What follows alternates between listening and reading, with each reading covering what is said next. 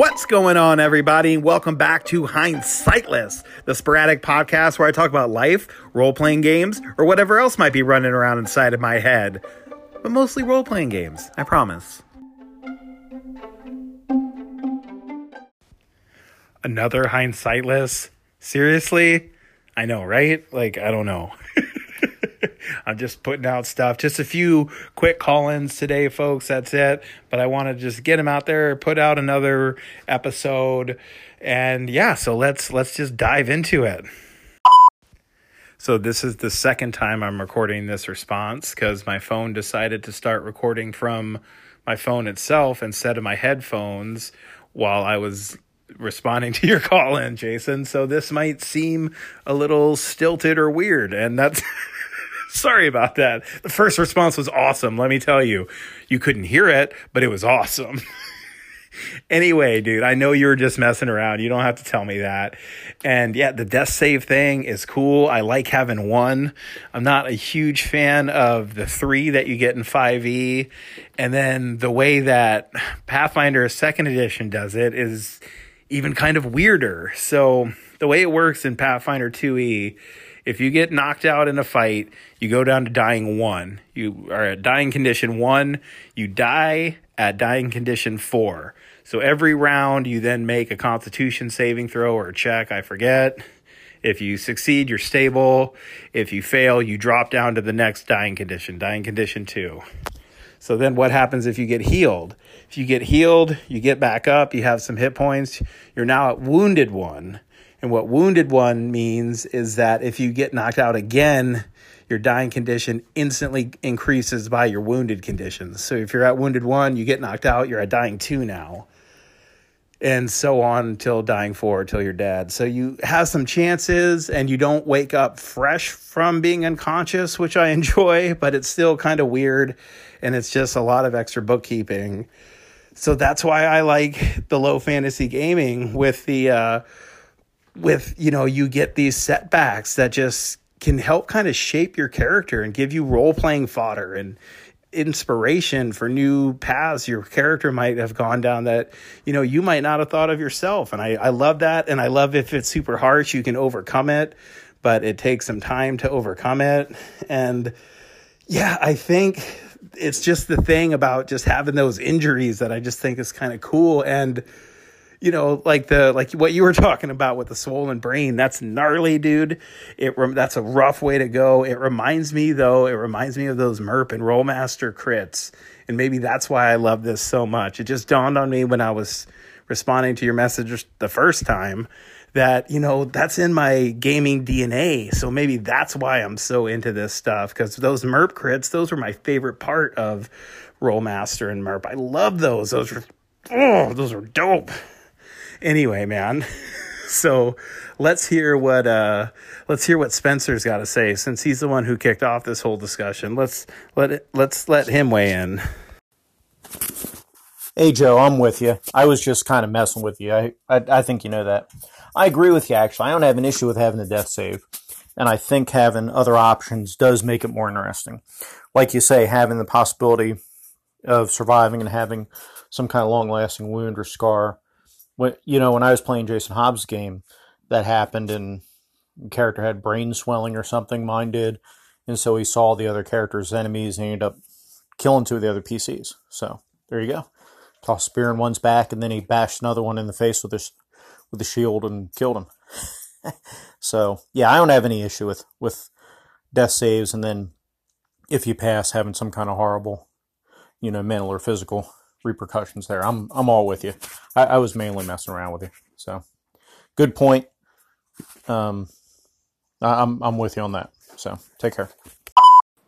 Hey Joe, great episode, man. And yeah, numbers, numbers. It's not about the zero HP thing, is it? It's that's all arbitrary. It's about the lack of drama, the lack of tension, the the sheer kind of finality, the the brutality with which Shadrach was taken down so unceremoniously in his prime. He had so much to give.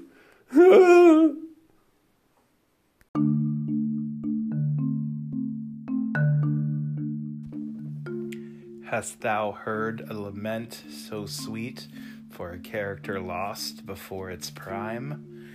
Methinketh not. Methinketh not.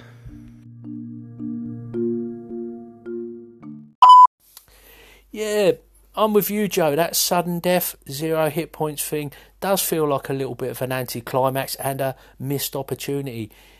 If you go down, you're sort of unconscious or in a critical condition as a result of some sort of damage. Everybody knows perhaps then that at the end of combat this is going to be resolved or there's a ticking clock. There's just this little bit more drama and, and suspense.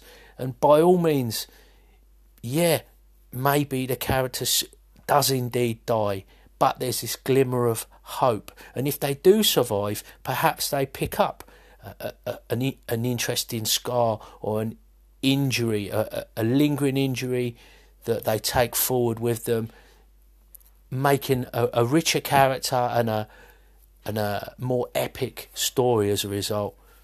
I agree, man. Later. Dude, you nailed it, man. Uh, that was Colin Green from Spike Pit. If you don't know, now you know. Check it out. Uh, but yeah, man, it's that glimmer of hope just that slim little glimmer glimmer of hope that just oh it just adds that spice man. That's i i love it. And then it just makes the actual dying so much more visceral and gnarly. You know you bring it down to the one dice roll the whole table's just tense and you roll everyone's like no or yeah like oh that's the juice man. I love that shit. Um but yeah, so you were talking on your show today also about how you've never met any people that want to take gaming totally out of the out of the realm of possibilities and you've never played with them and I haven't either, but I did, excuse me, I did get in a pretty long Twitter discussion with some dude and I can't remember their name anymore. I wish I could, but their whole thing was that death is limiting and so he had a whole list of other stuff that he would do instead. But I was like, yeah, you can do all of those things. Sure. I wouldn't do half of them. I think they're ridiculous. But sure, you can do all of those things. But you could also make death an option. So he was actually limiting limiting it by removing an option. So I, I, it's it's lost on me. It makes no sense. I don't get it. I'd never do it. I'd never do it. But thanks for calling in and uh, yeah, let's uh let's hear from John now. Hey there, dude. It's John from the Red Dice Diaries coming in to drop some catching up on podcast episodes, tuppence down for this voicemail. And I'm just listening to your episode 21, season 4, and heard you talking about low fantasy gaming. Now, I've got a copy of that on my shelf along with the what the campaign taken for it. I think it's called The Midlands, which I've got to admit I partly picked up because the Midlands of the UK is where I actually live. And I remember flicking through them. I don't remember either of them like really, really sort of grabbing hold of me in the way they obviously have with you. But after listening to your episode, maybe I'll go back and have another look at them. Uh, see if there's anything that I can sort of pull out of them for use in my games. Anyway, there's my midweek tuppence for you, dude. Take care, and I'll catch you soon. What's going on, John? Dude, thanks for calling in. That was John Allen Large from the newly launched RDD RPG podcast. There is a space between the RDD and the RPG. Took me a second to figure it out, but I finally got there. I mean, I got there after he told me, but I got there eventually. Anyway, dude, thanks for the call in, man. And yeah, dude, give it give low fantasy gaming another give it another shot. I'm having a blast with it. I really like it. It's clicking all the boxes for me. So check it out again, see what you think. And I haven't checked out the campaign setting. I I I'm, I'll probably give it a look, but you know, normally I don't do too much with campaign setting stuff. But I appreciate the call in, man, and I hope that uh, the new launch is going well for the new show. I've been tuning in and listening, and it's great stuff. um, yeah, man, I love the uh, the Star Trek episode with you and your wife. Man, that was awesome. Anyway, dude, uh, thanks for the call in, and we have one more from Spike Pit talking some more low fantasy gaming. So let's do that. Hey Joe, mate, you totally humbled me, man. I'm sitting here going, "What Medusa? What Medusa? Where's that Medusa? Oh man, my memory's worse than I thought it was." And then I thought, "Hold on a minute." No, there's definitely no Medusa in Tomb of the Serpent Kings. I know what he's done. He swapped out that basilisk. He swapped out that basilisk, put in a Medusa. And do you know what? I know you couldn't find the stats for it and that, but I actually think that I would rather have a Medusa in that room. And if I run that again, in your honour, sir, I'm going to put a Medusa in that room. All that jangling chains and everything else. Um, it's so Clash of the Titans. Medusa for the win.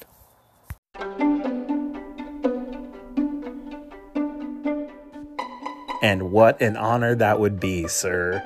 That would be awesome. And dude, there there totally is a basilisk in there. I saw it just the other day. I don't know what the hell I was doing, but there's totally one in there. But I agree. I think the Medusa is a I like it better. It's more fun and like you said, it's very Clash of the Titans. Uh, she's got that bow, slithers around, shoots them with the bow. Yeah, if yeah, right on. I'm glad you liked it because it worked out and I thought it was really cool. So yeah, that's that's it. Let me uh let me close out of here. Thanks all you folks for the call-ins and then that's what I usually say when I close out. So let me just close out here then, folks. I won't make a new segment like I normally do. anyway, thank you everyone for the call ins. Thank you, Jason, John, Colin, and Spencer. You dudes are awesome. Thank you for putting out shows. Thank you for doing everything you do to make this community and the whole world a bigger, better place. You guys are rad. And folks, everyone, until we talk again. Oh, you know what? Before before I get out of here, before I get out of here, let me just They don't really squeak. they don't really squeak, but based on based on my bathtub episode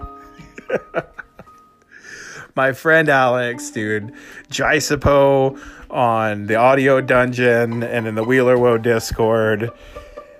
You know, he he heard he heard Jason giving me shit for not having a rubber ducky. So in his big gigantic heart, Alex decided to rectify that situation. And so he sent me a box of I don't know what is there 50 of them? I don't know. I don't think there's a hundred but no there's a there's a ton of them. Anyway there might only be 20 who gives a anyway man thank you so much. I don't know what the fuck i'm supposed to do with all of these but i have them and awesome dude. That was that was a clutch move in the middle of some crazy ass pandemic. So anyway folks until we talk again peace out